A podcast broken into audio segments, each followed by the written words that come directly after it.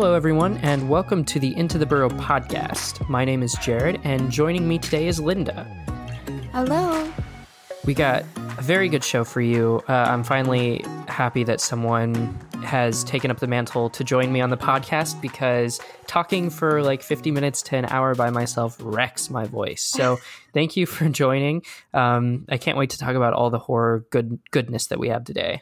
Oh yeah, of course. I love being back on the burrow, whether it's podcast or video. yep. Hopefully video coming at you soon here, but uh, you know, coronavirus and all that. So oh, yeah. um us. what was that? It said lucky us. Lucky us. Yeah, I know. Oh well, we'll get over it someday. Um, but before we get into the show, I do want to tell you a little bit about Buzzsprout because today, just like any other day, is a great day to start your own podcast. And whether you're looking for a new marketing channel, have a message you want to share with the world, or just think it would be fun to have your own talk show, Podcasting is an easy, inexpensive, and fun way to expand your reach online, and Buzzsprout is hands down the easiest and best way to launch, promote, and track your podcast. Um, your show can be online and listed in all the major podcast directories, uh, for instance, like Apple, Spotify, Google Podcast, and more, within minutes of finishing your first recording. Um, so I would recommend joining over 100,000 podcasters already using Buzzsprout to get their message out to the world. We use Buzzsprout here at the Into the Burrow podcast and can attest that it's a cakewalk compared to like some of the other hosting platforms that we've used in the past. Podcasting isn't hard when you have the right partners, and the team at Buzzsprout is passionate about helping you succeed. So, what are you waiting for? Grab some gear that you already have, then find a quiet space to record and talk about all your favorite things. Following the link in the show notes lets Buzzsprout know that we sent you, gets you a $20 Amazon gift card if you sign up for a paid plan, and helps support our show by using that link in the show notes. So we can't wait to hear your passion, whatever it may be. For us, it's uh, it's definitely movies, and more specifically horror movies, and uh, I love talking about it. So um, I can't wait uh, for the show today. What have you been up to during you know Corona times? Uh, I've just been basically watching a lot of you know streaming movies. Uh, really, that's all there is to do these days, you know? um, Lane and I have been just trying to watch as many new releases as we can that are being shown on streaming services such as Hulu and Netflix. Uh, we got Amazon Prime. Uh, I recently watched Vivarium with him on Amazon Prime, and hmm. that one's the one with uh, Imogen Poots and Jesse Eisenberg, and that one was actually really, really good. Uh, it just okay. Yeah, that one's definitely one to catch if you have Amazon Prime Video available. Uh, it was just a really good one to to watch, especially with COVID going around. Okay, uh, I'll have to check that out. Yeah, that the suburban looking movie where they're like trapped in like um ever like ever ever non-changing houses. Basically all the houses are the same. Yeah it, it, looks like a suburban nightmare. So i do i did want to check that out. I'm glad to hear that you actually liked it because i was a little bit worried about it. I actually didn't see any of the reviews or anything so um, i may have something new to stream. Oh yeah. Um, Okay, well, uh, I think we're going to get into the news here. Um, a lot to cover this week, a lot of industry news, just because I personally like getting the angle on what's happening and what's changing within the industry rather than talking about who's cast and what, although sometimes that's exciting. Um, you know, eh, specifically around Scream 5 and only Scream 5. Uh, but uh, exactly. I just want to know what's going on with that movie. When are they going to cast Neve Campbell? That's what I want to know. Um, yeah, I'm sure she'll join. Oh, but, she's coming back. We all know she yeah, will. She, it's okay. Yeah, well, well, once Courteney Cox signed on, I was like, ah, okay. So now she's like kind of forced to, just because the other two have. So whether um, like forced or voluntarily, like she has to be in this movie. Okay. Yeah, yeah. Well, you know, and like I hope that they also bring back Hayden Panettiere. Um, oh I'm my really, gosh, I've been wanting to talk to you about that. yeah, I, I, I, want Hayden Panettiere back, and I Me think too. that that would yeah. If well, okay. Look, if they're not going to get Neve, Campbell back, um, if Hayden Panettiere, you know, wants to take up the role of Kirby again, I don't see why not. Like they set her up to be a replacement for Sydney. It felt like at least in Scream Four, it seemed like it. Yeah, well, and the thing is, like, and she's kick ass too. I just, uh, like, if they're not going to get Neve Campbell back, then they have to make the main character Kirby. So, like, yes. I don't really care. There is not an option. um, okay, but uh, yeah. Anyway, uh, let's get into the news. If you'd like to support the Burrow Reviews or the Into the Burrow podcast, please consider signing up for a monthly subscription or even making a one time donation through our Patreon campaign. Our Patreon offers three distinct tiers Candyman, a $1 a month subscription to simply offer your support. It follows a $2 a month subscription to get early access to videos. And finally, Hereditary, which is a $5 a month subscription for exclusive videos and all of the other tier perks. During these times, it is crucial for us to remain sustainable, and with your help, we can get there. Head over to patreon.com slash the Burrow Reviews, your movie refuge. The latest news from last week. Elisha Fieldstadt in NBC writes AMC theaters will begin reopening in waves beginning on August 20th, the company announced. More than 100 theaters across the country will open next week, and two thirds of the chain's U.S. locations will be open by September 3rd, the company said in an email sent to customers Wednesday. Locations and their opening dates are listed on AMC's website. Opening dates for theaters in some states like New York, New Jersey, and California remain unannounced. Quote, if a date is not listed, the theater will be reopened based on its local and state guidelines and when they allow it, AMC's website said. Mia Galuppo in The Hollywood Reporter writes In time for Halloween, Amazon is partnering with horror house Blumhouse on a film program.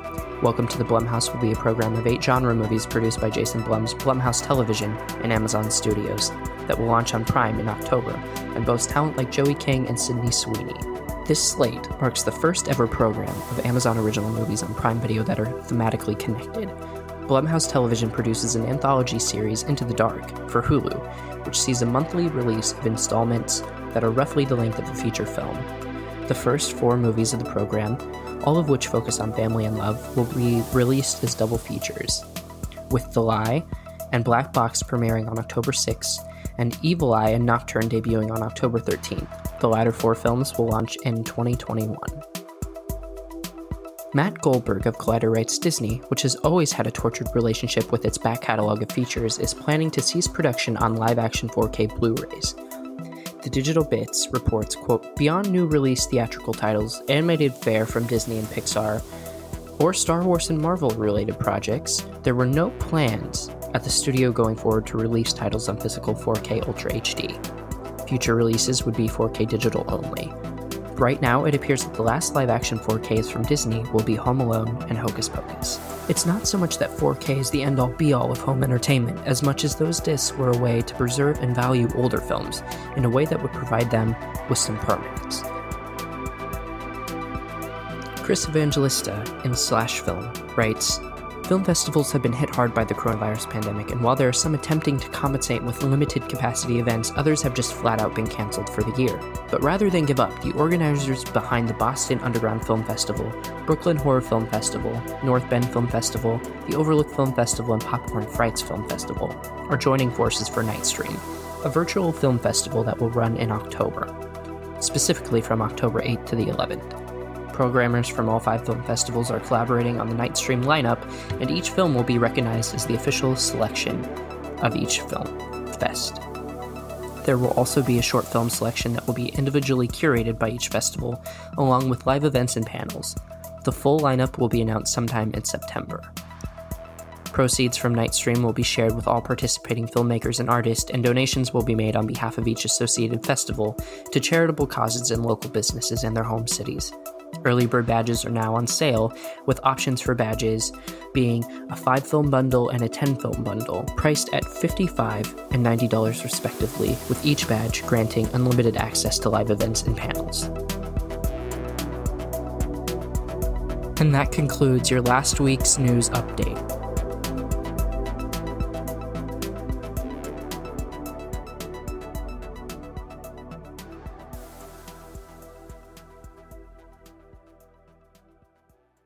Hey, did you know that we have our own YouTube channel? There, we upload video reviews of the latest television shows or movies, and even some Let's Plays. Lately, we have been focused heavily on our curated horror content. But we have a goal to get to 100 subscribers by the end of the year, and it would mean everything to the team to reach our goal. Simply search the Burrow Reviews on YouTube and make sure to subscribe and ring the bell if you enjoy the content. The Burrow Reviews, your movie refuge. All right, so let's discuss some of that news because there's a lot to cover this episode. Um, I think last week was pretty heavy on the news topics too. Same thing um, that's occurring this week, just because we've got a lot of industry news um, here on the Into the Burrow podcast. We really try and like focus on like industry news rather than like the latest casting news or anything like that. Um, I I don't know for whatever reason, I'm just more interested in how the industry works and like how it's shifting and changing all the time.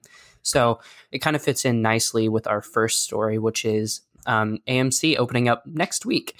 Um, and the majority of locations in early September. Now, AMC is beginning on August 20th. Um, they're going to be reopening in waves, uh, according to their company spokesperson.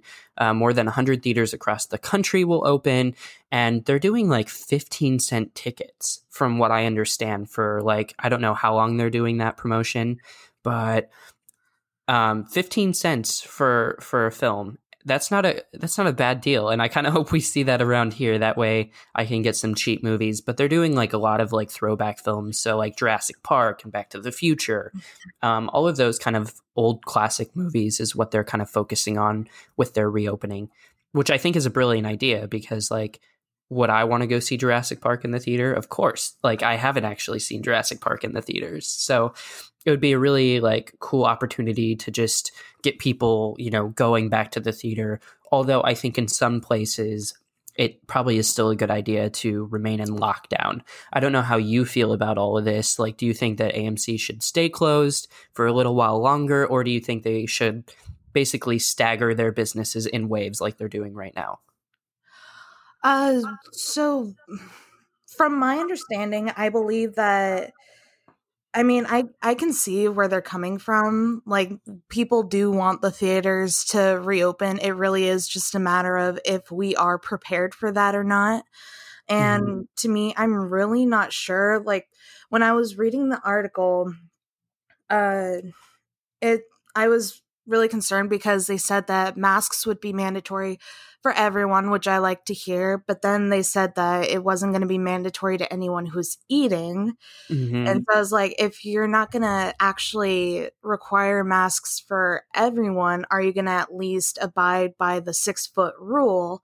So I was relieved to read on and and see that the theaters are only going to be filled by 30% and that uh, show times are going to be spaced out a lot more so it gives the staff a little bit more time to clean um, mm-hmm. but from what you said earlier about the ticket prices and everything um, I believe it's my understanding that if you can find a location that's open, that's like opening on August 20th, um, the tickets will be about 15 cents plus tax, but it's only for that day. And then, okay. yeah, and then the theaters that are releasing the old movies like Beauty and the Beast, Back to the Future, Jurassic Park, um, those films will actually only be $5. So it is yep. still a pretty good discount. Um, personally, I wish that the 15 cent price would not be that day only, but you know. Yes. Um, yeah, and the five dollars isn't bad either. Um, you know, for for films like Back to the Future and like Empire Strikes Back, and um, I know some theaters are doing Jurassic Park, like I said.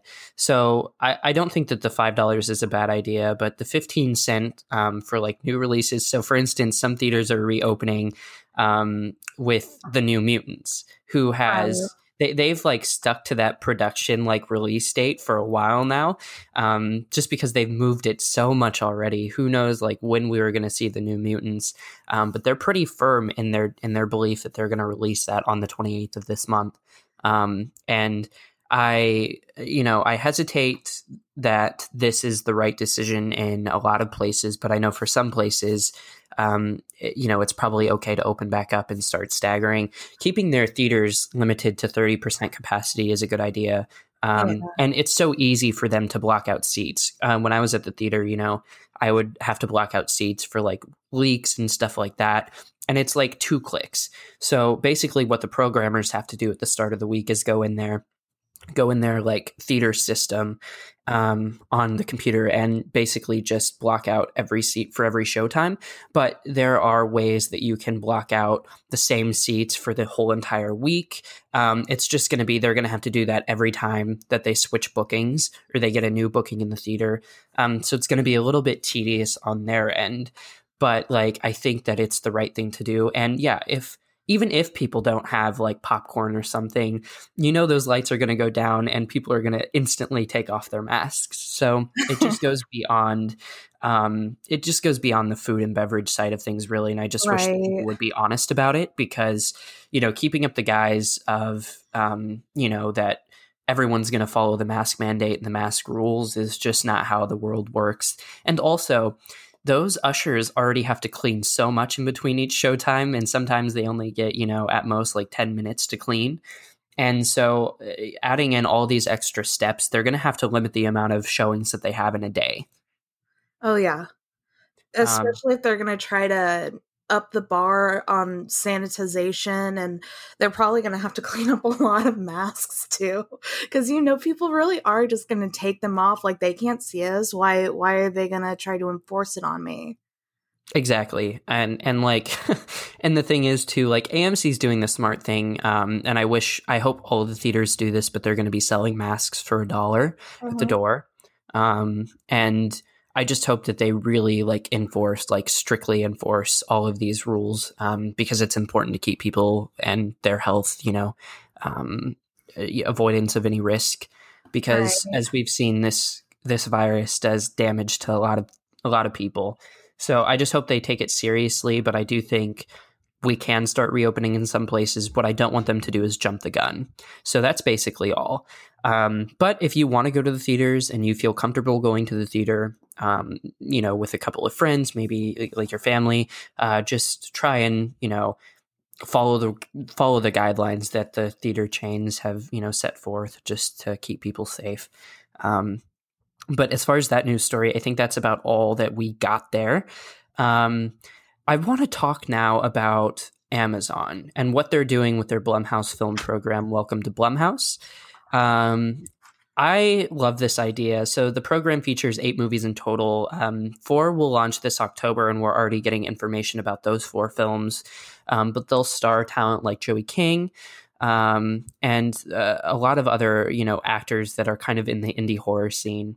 Um, and it's really exciting because the slate marks the first ever program for Amazon original movies on Prime Video and they're all thematically connected through Blumhouse Television, which is really cool because basically you're getting like a film anthology series, which is kind of what they did for Hulu with Into the Dark, um, which I only watched a couple episodes of Into the Dark, but I really enjoyed it when it was on Hulu. Um, so the first four movies of the program, which will they'll all focus on like family and love, and they'll be released as double features with The Lie, from the Black Box premiering on October 6th and Evil Eye and Nocturne debuting on October 13th. So they're back to back, like on weeks as well.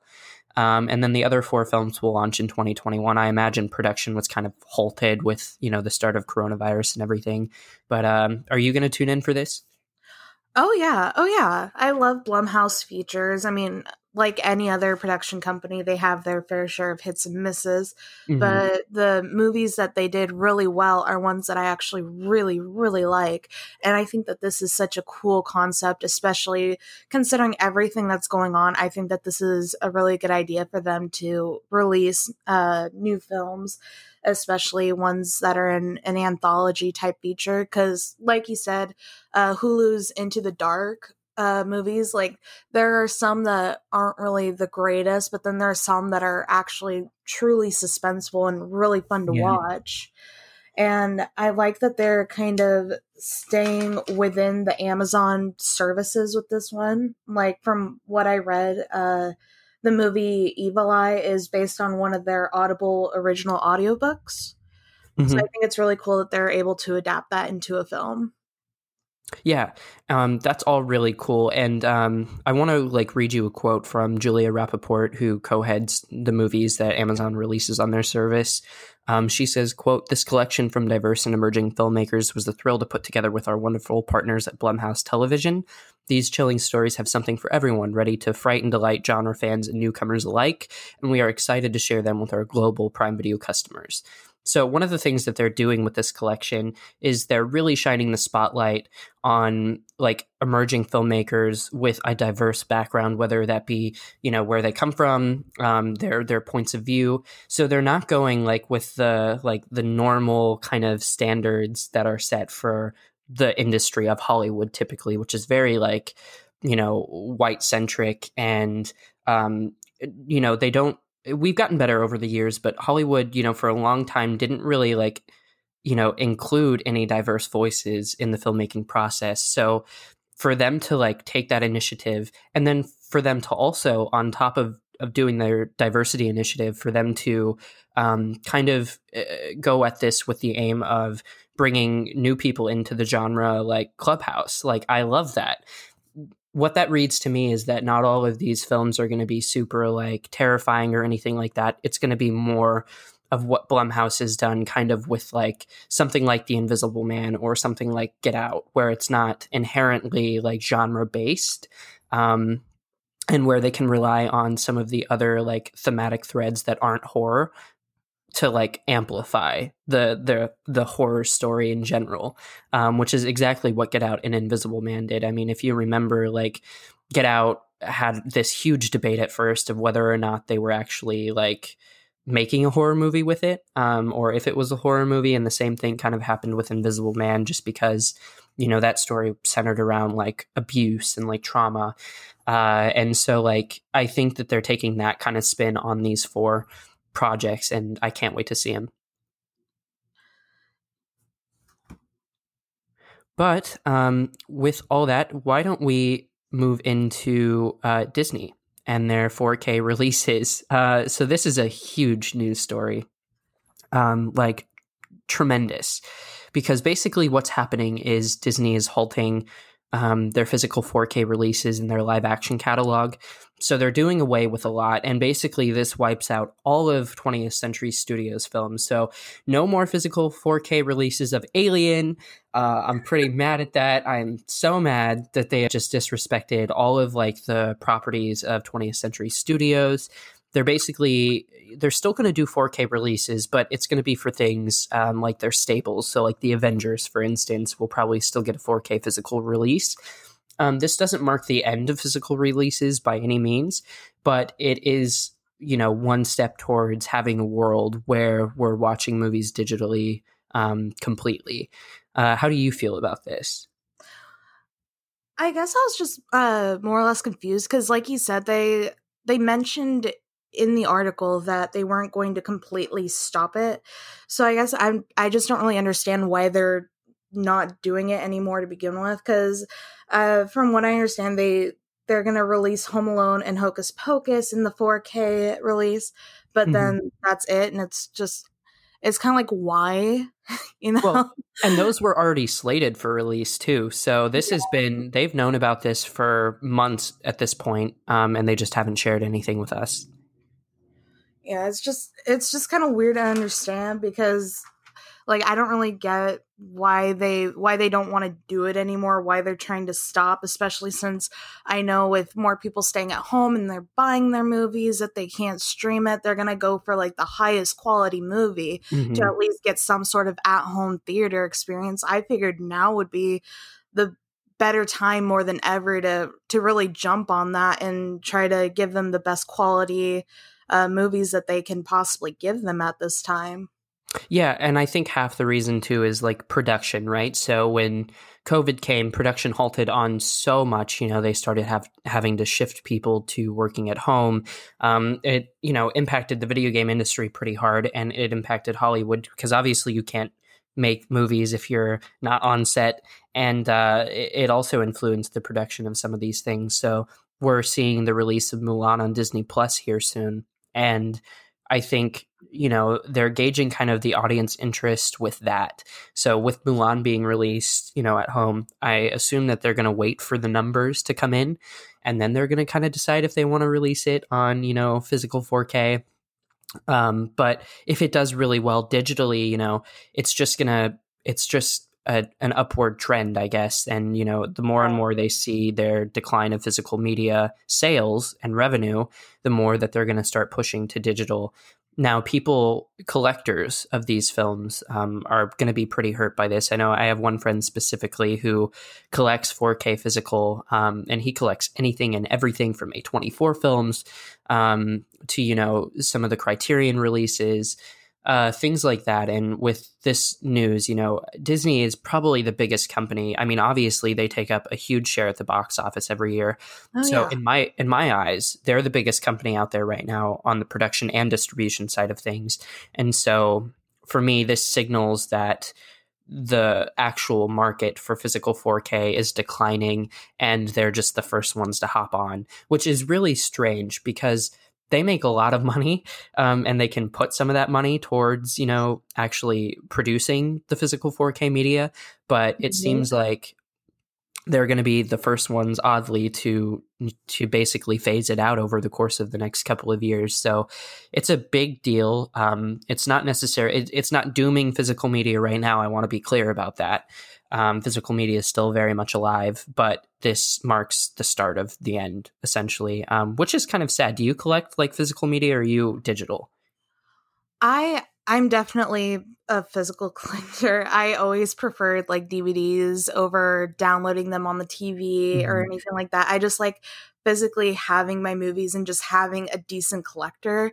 And that's more of like the horror film buff in me. Like it's it's always number one horror movies. I want that on DVD. Mm-hmm. And it's so frustrating because it feels like no one really understands why I like why I prefer it that way. But I think it's just kind of just because I grew up watching DVDs, like it's not even VHS. I grew up on like DVDs and like stealing the movies off the movie rack from my parents, watching this yeah. stuff. So I think it's just kind of just kind of like a childhood thing. So I definitely understand why people would be upset at this sort of thing because I would be too, especially if if Disney movies were more of my thing. I would be upset too if I wasn't able to actually buy them on DVD. Yeah, uh, I buy some things on DVD still uh, on discs. Things that I really like, like typically things that I will go see multiple times in the movie theaters, and then I'll buy you know the release of it, uh, a physical copy, just so I always have it with things exactly. that I like, but I'm less interested in, I do use digital. Um, so I'm not going to be one that's like, oh, I only buy physical releases because that's not entirely true. Um, but I still think physical media is a huge market, and even though it's declining, it it has its following and it has people. It does. Yeah, yeah. It, yeah. So I just I hope that uh, d- there was an uh, update to the article um, that that we're reading off of, where bas- basically a Disney spokesperson spokesperson was like, um, "quote There are no plans to discontinue releases in a particular format. We evaluate each release on a case by case basis and pursue the best strategy to bring our content into customers' homes and across platforms that need a variety of demands." Um, and so they're not uh, they want to be clear that they're not, you know, ending everything, but you know, you, you say that, but then you're basically talking about how you're not going to release anything um, from 20th Century Studios, and that's kind of a big deal. Yeah. So, I, I mean, I know that they don't want to freak people out, um, but they did the same thing for Mulan, which basically, you know, Bob Chapek, the CEO of Disney, was like, this this is just a one time thing. We're just doing this one time, releasing Mulan on Disney Plus. All the other releases will come out theatrically, which I do believe because they make a lot of money at the box office. Um, right. But you know, at the same time, there was an insider uh, who works for Disney, you know, um, on that side of the industry, uh, who said that like, no, he's like he's lying. Like we are looking at this model. This so Disney is very much like a company that like I'm not going to take them for what they say ever. Um, but you know, at the same time, like uh, at least I guess they're not canceling it completely. Um, is there anything else you wanted to add?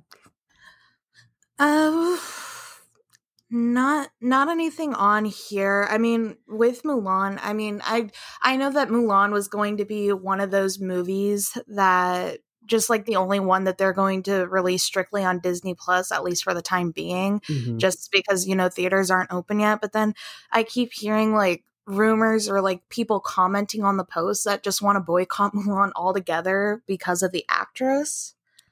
Oh, and oh, really? I haven't seen yeah. this. Apparently, the actress is like really controversial in China because I guess she's someone that's spoken out against supporting the death penalty.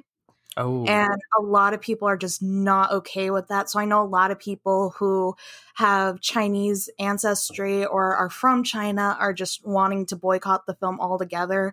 So when I saw like links like on Facebook talking about how Mulan's going to be just on Disney Plus and then it it'll be like released on a DVD, people are like, you don't really have to put it on there at all, you know? I was like, oh.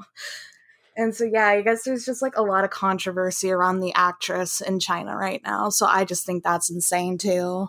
Well, that's interesting. I did not I did not know that little bit. And especially because like there was that whole controversy when they announced the production of this when it was in pre-production, you know, um, they had cast a bunch of or they were at least scouting a bunch of white actors um, to play, you know, critical roles of Mulan and they got right. a lot of controversy. So they, you know, they increased you know the amount of people on set that that weren't white um, and you know they tried to make it uh, as true as they possibly could and there's still controversy. I did not i did not know that. So that's interesting. Um, hmm.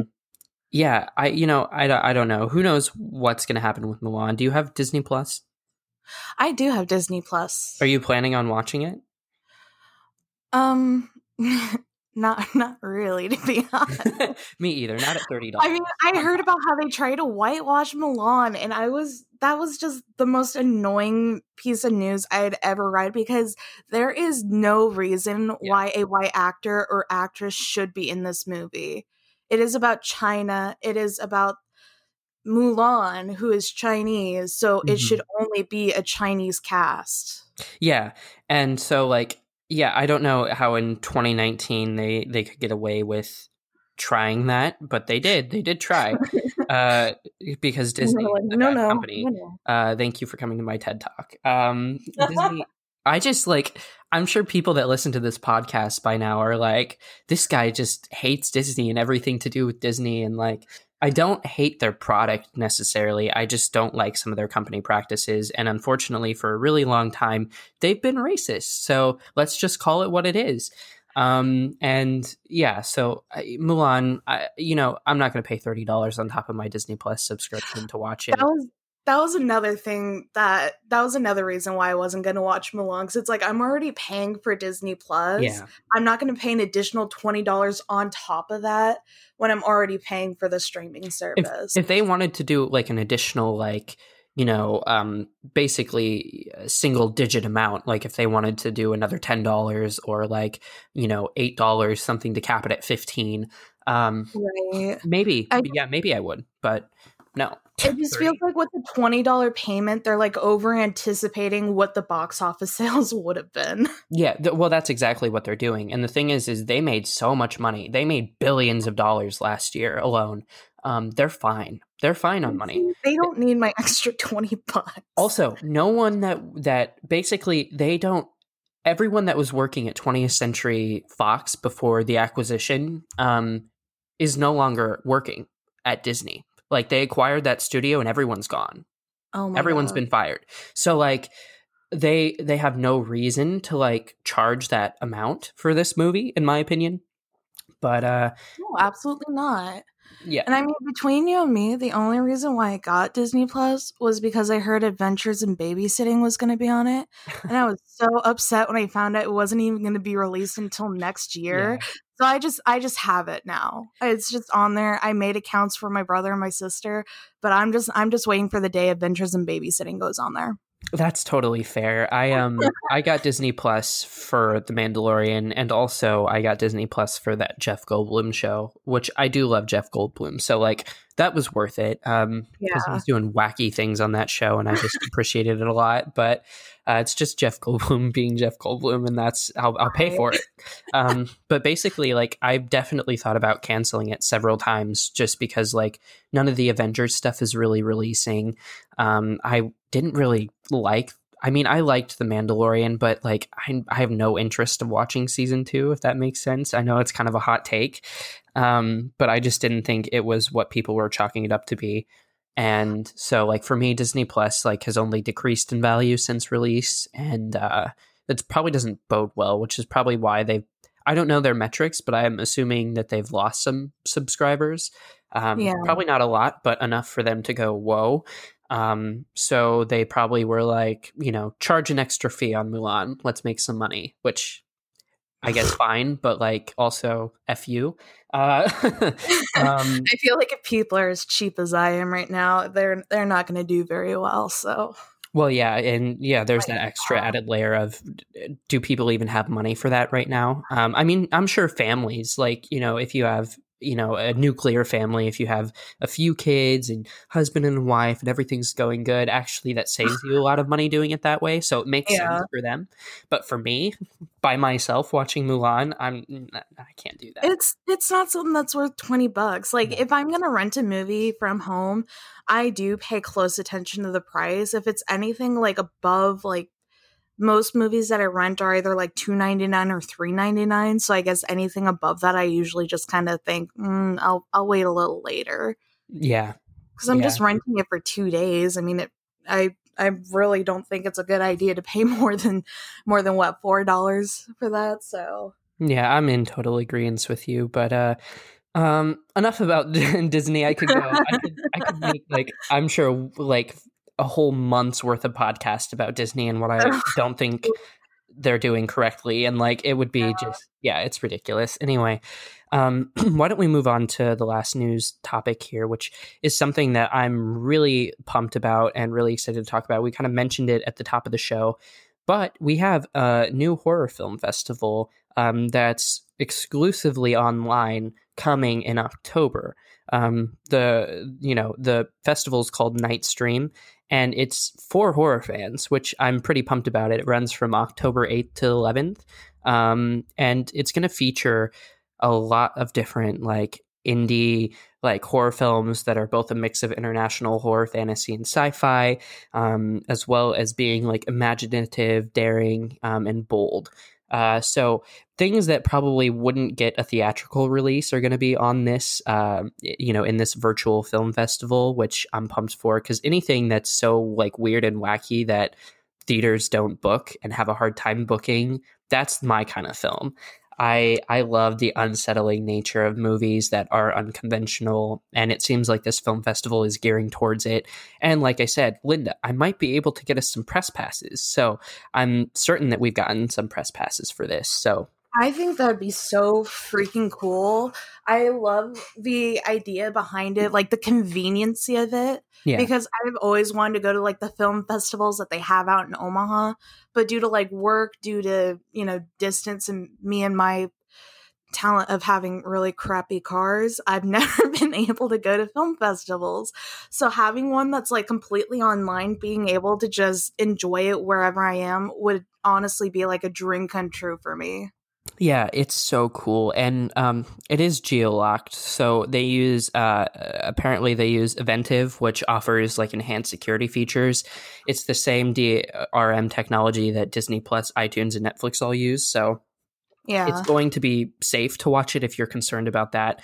The ticket prices, I must admit, are a little steeper than I thought they would be. So right now they're doing early bird badges um, which are on sale right now uh, you can get a five film bundle or a 10 film package priced at 55 and 90 dollars respectively. And let me check because i know on their site uh, they give the actual prices of the packages if you don't get the early bird price. So um, the night owl badge which is the five film five film package uh, is going to increase to $65 in September.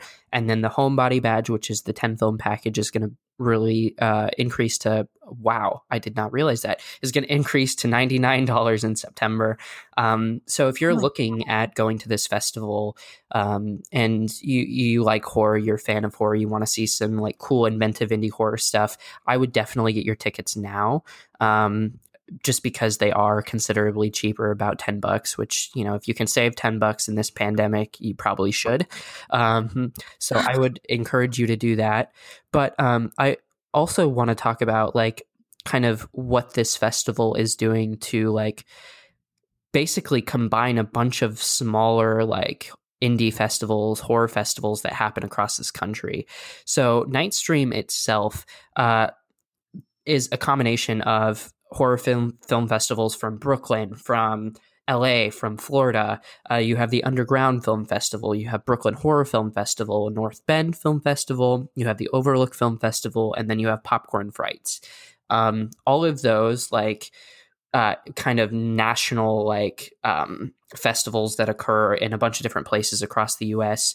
are just combining forces to release some of their submissions on this one banner of Nightstream and I think that's really cool. I I hear a lot of like really good things, um, specifically about the Brooklyn uh, Horror Film Festival, North Bend, and the Overlook. The Overlook's in LA, um, but like I personally have wanted to go to the Overlook Film Festival for years. So when I got this opportunity to um, you know stay at home and go to the festival but also see all of the cool like horror films that they have like on demand uh i i was totally ready for it.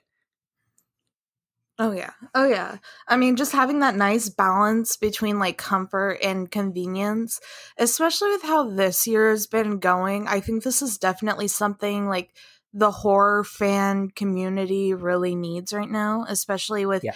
events around Halloween time getting canceled. Like, I mean, everything's getting shut down now, looking at you, non mask wearers.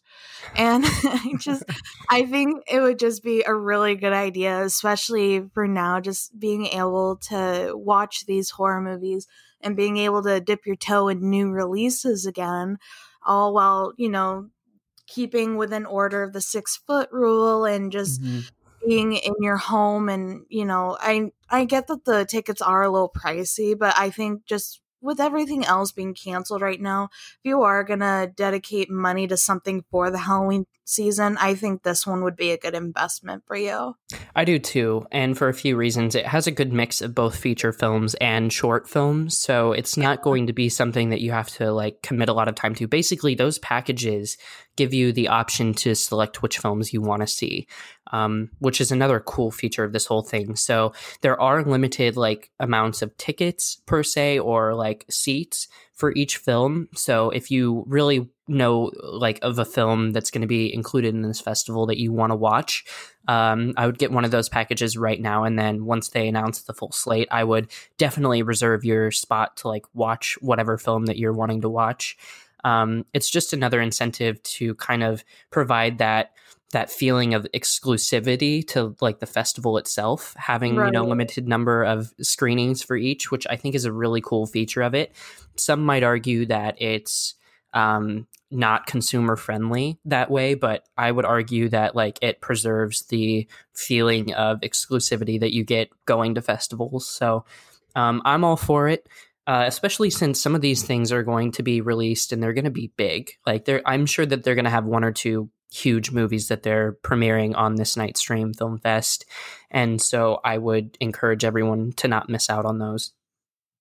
Right. And like you said, these prices are giving you like options of which movies you want to watch. So it's not like the price is tied to just one movie that you get to watch during this whole this whole time. It's mm-hmm. it's multiple movies and you you do get that feeling of exclusivity especially since you know typically at film festivals the the movies haven't even been like released yet so you get to be one of the first people to be able to watch this kind of stuff and i think that's just a really cool thing to be able to do so i mean i think if you are like a horror fan i i feel like this would be something that you would go to.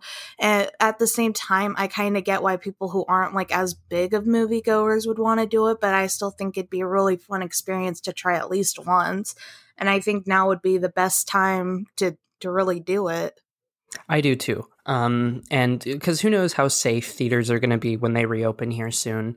And right. like some of the theaters aren't even opening. Like I think here in Lincoln for us, they, I know Marcus is looking at reopening. They're going to reopen by the end of the month. So I'm thinking that they're probably going to release uh, with New Mutants um, on the 28th. I think is kind of where they're aiming and there is definitely questions about whether or not people are ready for it. So if you're one who wants new content and you're like a genre fan, you love the horror genre or the thriller psychological genre, um, and you don't necessarily feel comfortable going to the movie theater, I think this is a great option for you to kind of get a you know nice little palette cleanse of things that are going to be releasing here in the next year or so. And film festivals are so fun. I've been to a few of them and you know you just meet so many new people and i get that that component is missing here. Um, the component of being in a room watching something for the first time with a bunch of people. But you know honestly gather some of your horror friends you know and then just yeah. have a like little festival night at home. I don't see why that isn't normalized more um, especially during these times i like i would encourage everyone if you have a bunch of friends that love horror that love you know psychological thrillers that love weird sci-fi like just gather everyone have a have a festival you know night or couple of days or however you want to do it. But like it just sounds like a lot of fun to me. Just really make it like your own festival like you know do it how you would want it to be done you know now, don't think I would let you off that easy without at least one more ad read. The good news, though, I'm simply trying to tell you about our website, theburrowreviews.com. We have plenty of articles and reviews for you to read as you ponder your existence during these trying times. Like indie movies? How about blockbusters? The good news is we cover all types of film, but we especially love a good horror movie. So, if you're a Nebraska local looking for a review of your latest project, we got you. Simply search theburrowreviews.com in your web browser and you'll find us. If you have a short or feature film you'd like for us to review, and you aren't a Nebraska filmmaker, we'll still cover your film at no charge. Find our contact page on our website and fill out the form. You'll also find a list of submission guidelines on the page. Now, not every submission will be accepted, but it is always worth a shot. So what are you waiting for? Head over to the site now and check it out. The Burrow Reviews, your movie refuge. All right, so now I want to get into something that I am really excited to talk about, and that is Host. Um, that was released on Shudder just in the past few weeks here. Um, it's directed by Rob Savage, uh, and Gemma Hurley and Rob Savage also wrote the film. Um, six friends hire a medium to hold a seance via Zoom during lockdown, but they get far more than they bargain for as things quickly go wrong. Um, this was a treat to watch. How how did you feel about it?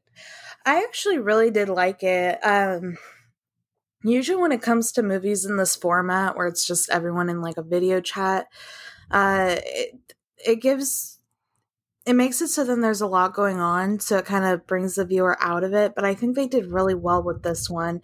Um, it's honestly the shortest non horror short that I've ever watched. I mean, the runtime mm-hmm. like 56 minutes. Yeah. Um, but I mean, it makes sense considering it is like a video chat and they keep it strictly in a video chat. So I think it makes sense that it's only like an hour instead of an hour and a half, almost two hours. Yeah. Um, so I actually really like that because often what happens with these films is they go on for too long and mm-hmm. then I just stop caring because they're doing the same thing over and over again. Um, right. I get like Unfriended, but that's really the only one that I like of this format. I even have a hard time like. Okay, this is going to be a hot take. Um, I don't know how you feel about found footage films, but they are not my cup of tea, and they're- I try and do everything I can to like avoid them. Yeah, no, I'm not a huge fan of found footage films either. They're completely overdone, and it's honestly a really stale take on horror movies nowadays, especially since they keep repeating the formula instead of doing something different with it. But I mean, this one, it keeps a really decent pace for found footage horror films, which is it another does. problem that it typically has and I I think that credit really does go to the overall runtime. Like they they make everything happen like all all there without dragging it for too long, which is a really nice nice thing to watch. And I mean, I I thought of Unfriended too when I was looking at this movie. Like Mhm. it kind of gives you those vibes. I mean, with like the Facebook or like Messenger chats, but it also gave me Blair Witch Project and VHS vibes as well. Just kind of like with the jump scares and like with Mhm. like the supernatural stuff going on. And I mean, I I really liked how it reminded me of VHS because I do really like VHS. VHS is so it's it's such a delight to watch. Um, but yeah, like you said, um, the pacing was just on point because you have a feature film here which goes on for long enough for you to care about the characters and for shit to really hit the fan, but it doesn't pass the point of being like overdone. So that way, like they have to explain the mythology of everything that's happening and like what's wrong here and why is this happening. They don't like explain any of that, which I love. I mean, you get just enough to put, you know, the pieces together of like what happened, but they don't like overdo it to the point where you're like, it's not like Insidious where you're creating a whole entire like horror universe. Um, or like The Conjuring, or you know, so they don't push it to that point. So it hits this nice sweet spot of being entertaining, um, just enough, but also like I found like all of the characters here, they're not like okay, so the cast basically is playing themselves here, which is a really nice take on everything. I think, especially for it, you know, being recorded over Zoom. I think that it's all like, well, okay, let me rephrase. It's not necessarily recorded all on Zoom, but it's meant to look like it's a Zoom call. Um, and so, like, you get this really nice feature of feeling like close to the characters and like all of them seem to have really good chemistry with each other. Like, it was a friend group that was very like believable Mhm. and there wasn't enough or there wasn't like too much over explaining of things that are going on in the character's life. You just got to see them interact for this one call. And i think that made it like it was almost like voyeuristic in a way because you were watching them and you're like i'm not supposed to be here i'm not part of this friend group and they seem like they're close so like it added that layer of authenticity to it which i don't often get with like i didn't even get this way with unfriended necessarily i didn't get these vibes and something that they also did on production that I found to be really interesting. Um, I was listening to a podcast with Perri Nemiroff, Haleigh Foutch, and Rob Savage, the director of this film. And basically, he lays out kind of how they made the film. So I don't know if you know this, but um, the scare scenes, the jump scares, and things like that were all films like beforehand, before the rest of the film, so that while the while the characters were on the call and they were watching like the other people's screens, um, they didn't necessarily know what was going to happen, and so because all of those were pre-recorded, um, basically they were live reacting to what was occurring on their like friends' screens. Because this is a movie that like is filmed with a bunch of friends, and to you know see your friend like you know thrown across the room or whatever, uh, it's I don't know. It would it would be frightening to me, Right. and especially like because they are so close in real life like again i think it adds another layer of authenticity. And also i don't know if you know this but the cast was only given a 17 page outline for this film so there was no real like dialogue set up. So this is just like live interaction. You know they obviously had outlines of like specific things to talk about for the context of the film but a lot of it was like improvised Yeah, um I I did read about how they they filmed that stuff beforehand and the limited script. I I looked into the movie a little bit because I thought it was really interesting how this movie was kind of built around a prank. Mhm. Um I guess there's like a short film or something like that that that was kind of based off the prank that uh, di- that the director of the film did on his Yeah. friends during a Zoom call, which I found really funny because that's totally something I would do. but yeah, I thought that was really cool, and I'm sure like with keeping your name and also you know having a limited script to leave room for a lot of improvisation and kind of doing your own thing i think that really helped build up the chemistry between the friends especially with that really limited backstory that you get on them so Mhm. i i feel like it made it really easy for the cast to just kind of feel more like themselves during the movie instead of having to feel like they have to like build a whole character arc so Yeah. i think that was a really good idea especially with um filming those uh those big jump scenes uh beforehand to get a genuine reaction out of them. I think that was a really really smart move on the director's end uh especially with the format that they were using for the film to just really get a good reaction out of this cast and just kind of keep really everyone in the cast and crew just on the edge of their seat to really keep that that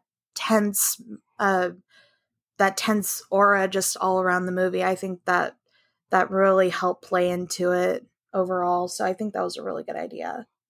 Yeah, and like everyone, there's not like a weak part of the cast either. So we have Haley Bishop, Jemma Moore, um, Emma Webb, uh, Radina Dr- um, Drandova, I think is how you say that last name, and then Caroline Ward and Alan Emrys. Uh, they're all like really good in their own way and they don't feel like overwritten because they're playing themselves again. I feel like you get this level of authenticity and like because they're not overwritten like that, each of them has a very distinct like personality that really comes through. No one really overshadows the other one.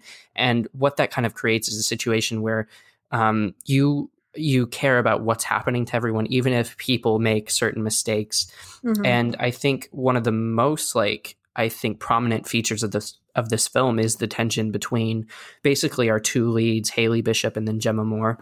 Um, the tension there is so like palpable, um, especially once they start the séance. And I'm not we're not spoiling anything here, but you know, there's a level of tension between the friends too, which I think works really well.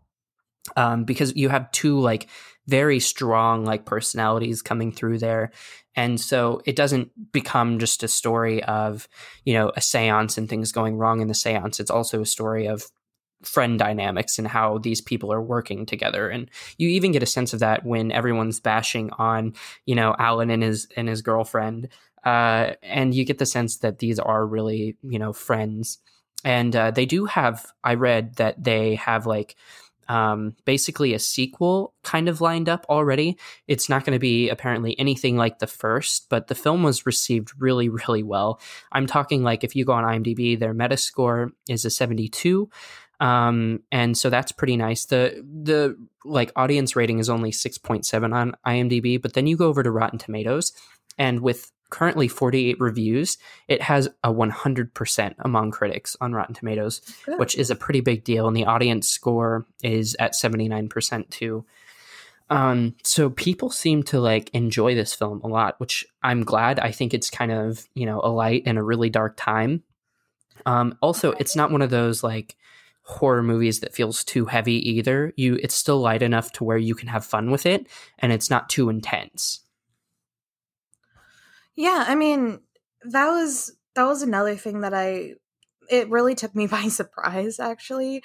Like it brought out a lot of like different emotions in me. Like of course I was, you know, just kind of waiting for like the next spooky thing to happen, but at the same time I was also feeling angry at like certain characters when they were doing stupid things, you know, like like with Jemma especially in like her little feud with Haley just kind of like you mentioned before that that tensity between the two of them. Like I felt a, a lot of emotions for such a short film and it made me realize just how dedicated to it I was and you know it in the end i i really liked how it really brings the viewer in and mm-hmm. just makes you feel worried for the character feel sorry for the character especially with what limited things they actually did for these people and i think that's just so so impressive it is really impressive. Um, and also, you know, it was made during obviously the coronavirus times, the pandemic, but they they make a couple references to it in the movie but it doesn't feel overplayed. It's not like that's not the central plot of the movie is right. that they're having to do this on a Zoom call. You know, they like it's just kind of normalized within the film, and I think that's brilliant because like we all know about the the virus. You know, we don't need to be beat over the head with it like ten thousand exactly. times during the runtime, and they only touch on it like really like I think two or three times that they really even like mention it or reference it. So um, it's just really refreshing because we're going to get a whole slew of movies about quarantines that are strictly based on those quarantines. Um, and this wasn't that. You know, they could have, you know, take for instance, you know, if they if the the person that was leading the séance, um, Seylan, I think is her name, Mhm. uh, if she was leading the séance, but she lived in a different country, so they had to do this over Zoom. You know, um, it, it didn't have to be because of the coronavirus. Um, it it wasn't leveraged on the plot at all, and I really appreciate that. I think they took it more as like an opportunity for the format rather than make it part of the plot. Exactly. And I think that's a that's kind of another like rookie mistake that a lot of found footage horror films really make is they try to put like the reason why it's on found footage, they like try to like shove it in your face even if it's not necessarily relevant. Yeah. And with this Yeah. one it's like okay, it's the coronavirus, we'll mention it once and then that's it cuz really you don't need much more explanation than that. Yeah, it's honestly brilliant in my opinion. Yeah. Um, so uh, final ratings, like, what would you give this? I I would give it a strong like 7 or 8 out of 10. My only real problem with it was near the end of the film like their jump scares with like the actual like supernatural forces like they reminded me of those YouTube videos that you would watch in middle school where it was like a nice Yeah. serene like area and then all of a sudden that like scary face like jumps on the screen. Yeah. I did not like that. And I felt for a film like this, it was completely unnecessary because they were doing perfectly fine without it. And I Mhm. think it was just because they felt that they needed something a little more when really they didn't. I think they just kind of underestimated themselves on the whole fear factor of it all. And I think if they took those YouTube esque jump scares with those faces out of them, I would have given it a much higher rating. But that was really like the only real problem I had with it. Yeah. See, uh, I have the exact opposite reaction. Um, I understand where you're coming from, but like at the same time, like I feel like with so many of these things, you know, um, take paranormal activity for instance, it's the closest thing that I can think of um, to kind of some of the setups here. But you have that movie and you don't really see anything the whole time, and so when you have like, um, you know, this entity that you can actually like physically see and like um, that it's there uh, I I quite like that whole. Um, it's kind of thrilling almost because for once, you know, it's like, oh shit, well, something's actually there. It's not like something that they can't see.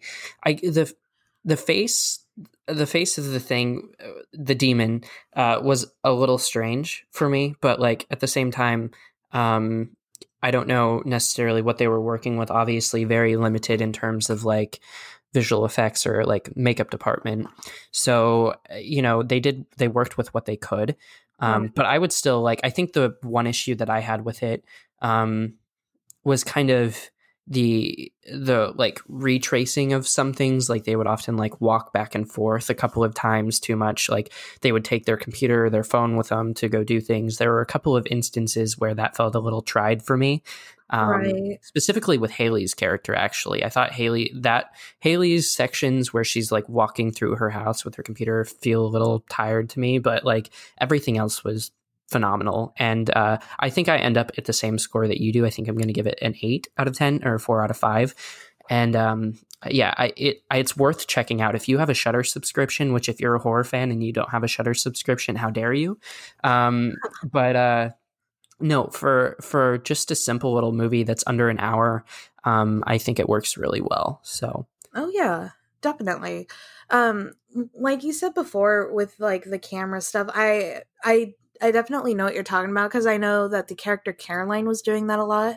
She mhm. was the one that like was like walking around in her attic. So yeah, I mean that that did kind of bother me too. But I mean once those like weird jump scares started coming out, that that's what really topped it for me. Like, nope, I don't like that. yeah um, I liked uh, I liked the attic stuff with Caroline actually. Um, no, I the thought attic stuff really well. was really good. And if you look really closely, it happens again with the character Radina. I thank God I was watching this with someone because I totally missed it, but my friend caught it. So we like Mhm. went back and we saw it, and that was just a huge thing for me. I thought that was really, really decent. And I mean, if they did stuff like that with those faces, where it's like not really in your face, but like if mm-hmm. you're just paying attention and you see it, I probably wouldn't have had as big of a problem with it. It was just the fact that it was like kind of just in your face, like trying too hard to scare you. That was really what took me out of it. But if they did it more on a casual level, I feel like I wouldn't have had as big of a problem with it, like what they did with like the feet and stuff. Okay. Okay. Well, that makes sense. Yeah. Um, yeah. Well, that is our host review. Um, I think you should definitely check it out. Uh, so do that on your own time. All right. Uh, well, we're going to do something new here, uh, and we're going to jump into a trailer review, which is the f- which is a first for the Into the Burrow podcast. Um, I haven't actually done one of these on here yet, but uh, I wanted to talk about Netflix's new movie, um, The Devil All the Time, starring Tom Holland and Robert Pat- Pattinson. Uh, what did you feel about the trailer after watching it? Uh, I really liked seeing Robert Pattinson in it. Uh, he's really just trying out different genres, and I think horror thriller really works for him. Like, surprisingly, I don't think anyone expected Robert Pattinson to be in films like these, eh, but I'm really glad that he is uh, giving it a go with like The Lighthouse and now this one, which honestly, from the trailer, I would consider more of a thriller, but regardless, he's he's a really good actor, and I'm really happy to see him in more films like these. Um, but in the trailer, like you can tell it's a really star-studded cast, which is really nice, and it's got a lot of suspense in it, and it seems like there's even like a little bit of a mystery tied up in the film too. So I'm really interested to see how that goes too. Yeah, so uh, to kind of give you a little bit of background on the film, um, I I do agree. It's more of like a thriller in my eyes, and it gives me like very like gothic we- gothic western vibes. So kind of like yes. season one of True Detective. I don't know if you've watched any of that season, but it's phenomenal. Um, just to give you a little bit of the film synopsis here, Tom Holland plays a young man in the backwoods of um, Ohio uh, swept up in a terrifying and seductive uh, Midwest Gothic tale as he faces an unholy preacher, a twisted couple, and a crooked sheriff. Befitting of the genre, there are also spooky handmade crosses everywhere. So it seems kind of fun. Mm-hmm. Um, it seems like it's one of these situations where you're in a small town and like everyone is like evil on some level and you have to watch your back like constantly and like always you know um, basically have a third eye in the back of your head uh, and right. tom holland in that situation i can't wait to see like his i haven't really seen him in anything other than spider-man so i can't wait to like get a sense of his range um, right. and see what he can do in like a totally different property than marvel um, you know, same thing with that Uncharted movie that he's in, you know, that's going to release sometime in the next year. Like, uh, I just want to see him in more things because I do think he's a really good actor. I'm just excited to see his range. Obviously, we know that Robert Pattinson has range. We've seen the range in things like High Life and things like uh, The Lighthouse. Mm-hmm. Um, so I'm excited for Robert Pattinson in this movie. It's just whether or not I think, from what I understand of the trailer, Robert Pattinson's going to land um, I'm not sure if Tom Holland will, but the trailer was really good, and the cast is like rounded out by a bunch of fantastic actors. Um, and the one actor that I always feel like a little worried about when I see him in a project is Jason Isaac, just because every time he's a lead in a movie, I end up not liking that movie. And I don't know if it's him or not. I think it's him. And I don't think he's a bad actor. I just don't like his delivery and his his face. I guess I just don't like his face. I don't. I don't know. I don't know. I don't know. Like I just uh, Winchester, um, Pet Sematary. I just don't like it. Uh, I don't know what the deal with Jason Clarke is. I just don't like a single thing about him. yeah. Well, okay. I think I think he he's a good actor. Like I said, I just it seems like he chooses a lot of like bad projects. Sure, what was that? said, "Are you sure though?" I, you know, I don't know. I don't know. Um, we'll see. I guess we'll see. He's in a limited role here. He's in a supporting role, so he's not yeah. one of the main characters. So I should be more okay with it. Um, I believe. But you have Bill Skarsgård, um, Haley Bennett, and a few other people that are really notable in this movie. Sebastian Stan, for for instance, who is another Marvel alum. So it'll be interesting to see how this project does. I hope that they get a lot of like um, views. It is Netflix after all, but it debuts on Netflix on the 16th of September. So we've got just um, a month exactly away from its release, and I can't wait to see what they've done. Oh yeah, I mean, like you said before, uh, Tom Holland, like people only know him as Spider Man, and people only know him from the Marvel Cinematic Universe. So I think with a film like this, especially if it does well, it's going to open up a lot of doors for him, and he's going to be able to do a whole wide range of movies and really step out of that Marvel uh, screen that he's really built for himself. So I think this is going to be a really, really good opportunity for someone who's still as young as Tom Holland. Yeah, that's a good point that you bring up there. Um, and Netflix, according to them, they get a lot of viewership. So hopefully mm-hmm. it does nothing but boost his career a little bit. Um, but moving on, uh, why don't we cover some of what's going on on streaming this past weekend? Some of the things that you can check out during your work week. If you're working at home, you know, you're at your desk, your office inside your house, um, and you're a little bored at work, you know, you're in a Zoom meeting, um, you don't have any pants on. Why don't you just like hop on, hop on streaming, hop on Netflix and watch a movie while you work? Might as well, right? Um, we have streaming this weekend. Uh, Safety Not Guaranteed on Netflix. It stars um, Aud- Aubrey Plaza and also Mark Duplass. And um, the synopsis reads A classified ad asks for a partner for time travel, but instead yields a visit from three journalists who are after a story. This small film is bigger on the inside than it would appear on the outside. Um, I I might check this out. I know that you're kind of interested in it, right? Oh yeah, I'm I'm a fan of Mark Duplass. I loved him in horror such as Creep and I loved him in comedy like in The League. So I I that is definitely one that I think I might check out. Yeah, I mean I might check it out too just for the simple fact of I I have a lot of respect for Aubrey Aubrey Plaza, but after that Child's Play movie last year like it was just great. Um, oh my um, gosh, that's that's why I'm not really eager to watch any more stuff from her. Yeah, like I I think that really like killed it for her. I mean, she was my only main criticism from that movie. Like Yeah, a little flat. A few more like faults in of itself, but she was like my biggest argument there. Yeah, yeah, she was a little flat in that movie, and hopefully this kind of salvages what's left after a child's play. But um, we also have Project Power on Netflix, uh, the synopsis reads In the future, everybody will be a superhero for five minutes. That's essentially the premise of Project Power, where a drug can either grant um, superhuman abilities for a super short amount of time or prove fatal. Naturally, Jamie Foxx. Jamie Foxx is in it, and he both takes it and tries it to take down those selling it. So um, I imagine it's got to be somewhat of an action movie. Uh, yeah. It's got Jamie Foxx. I, I, don't know. The premise sounds interesting um, enough for me to check out at least once. I've seen a lot of like interviews and junkets on it the past week. Um, seems like a lot of people either love it or hate it. So take that for right. what you will.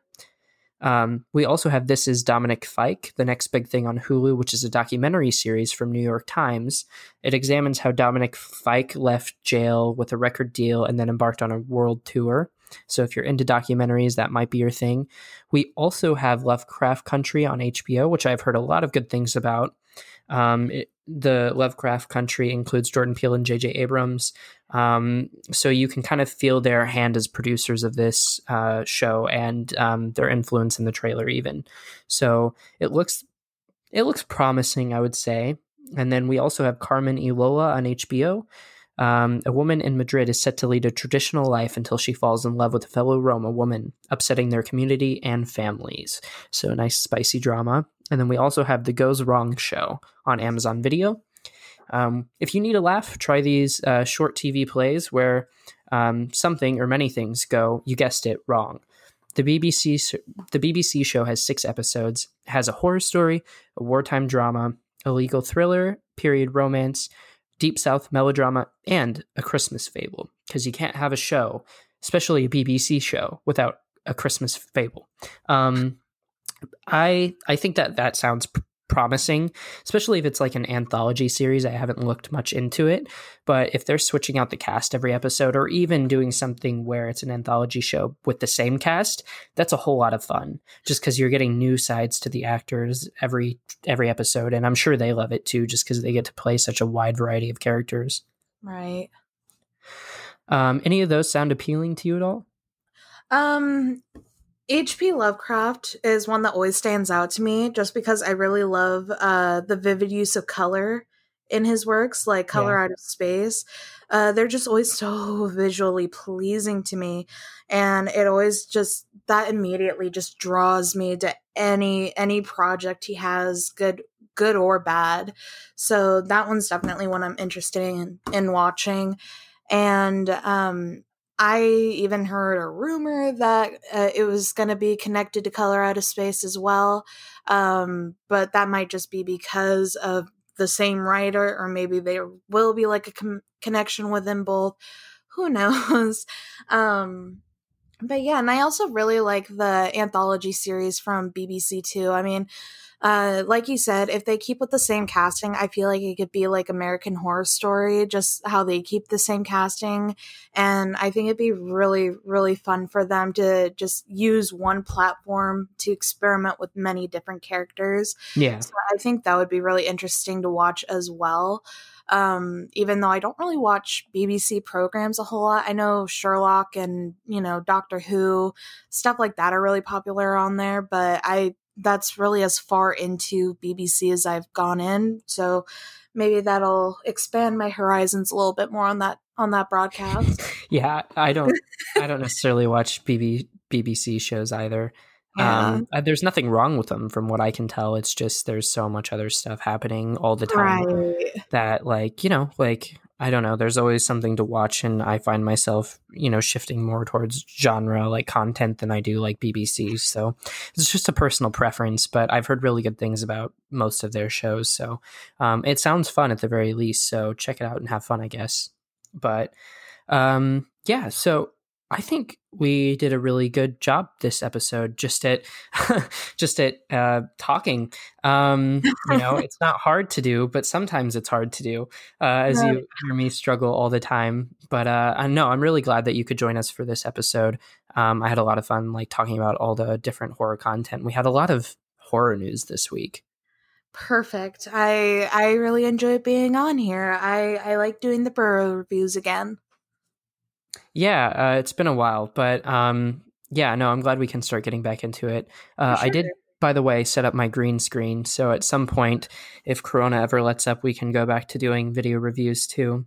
Awesome. Um, but uh, yeah, I found space in my little tiny office for the green screen to go up and stay up. so I'm kind of happy about it. Just because for a while there, I wasn't sure that I was going to be able to put it up, you know, and have it up all the time. But uh, it makes like setting up for the videos so much easier to have it just sitting there already. That's good. Um, yeah. But uh, yeah, um, so hopefully we will hear from Linda in the future. But thank you so much to everyone who uh, listened to the podcast today. Um, make sure to subscribe on all the channels wherever you get your podcasts from. If you get them from Apple, Spotify, or Google, we're on all three of those, as well as Deezer and a few other platforms. The only one that we're not on is Spot or not Spotify, uh, Pandora, because who listens to Pandora still? Um, my mom would, uh, and I know a lot of moms do. But um, other than that, like uh, I just couldn't get us listed on Pandora for some reason. Like every other podcast provider was like, "Yeah, sure, we'll host," um, but they, for whatever reason, didn't let us get listed on there. I don't know if it's because technically we're flagged as like an explicit show or whatever. Because I sometimes cuss because I get mad, but oh, uh, Pandora can suck it. Yeah, so whatever. I, I mean, I don't know anyone who listens to their podcast on Pandora, so like I think we're fine there. But um, make sure to also follow the Burrow Reviews on uh, Facebook and Instagram, and also Twitter. We're pretty active on all those platforms. So if you follow us there, you'll never miss a podcast episode or any of the other great content we got. Um, but until next time, see ya.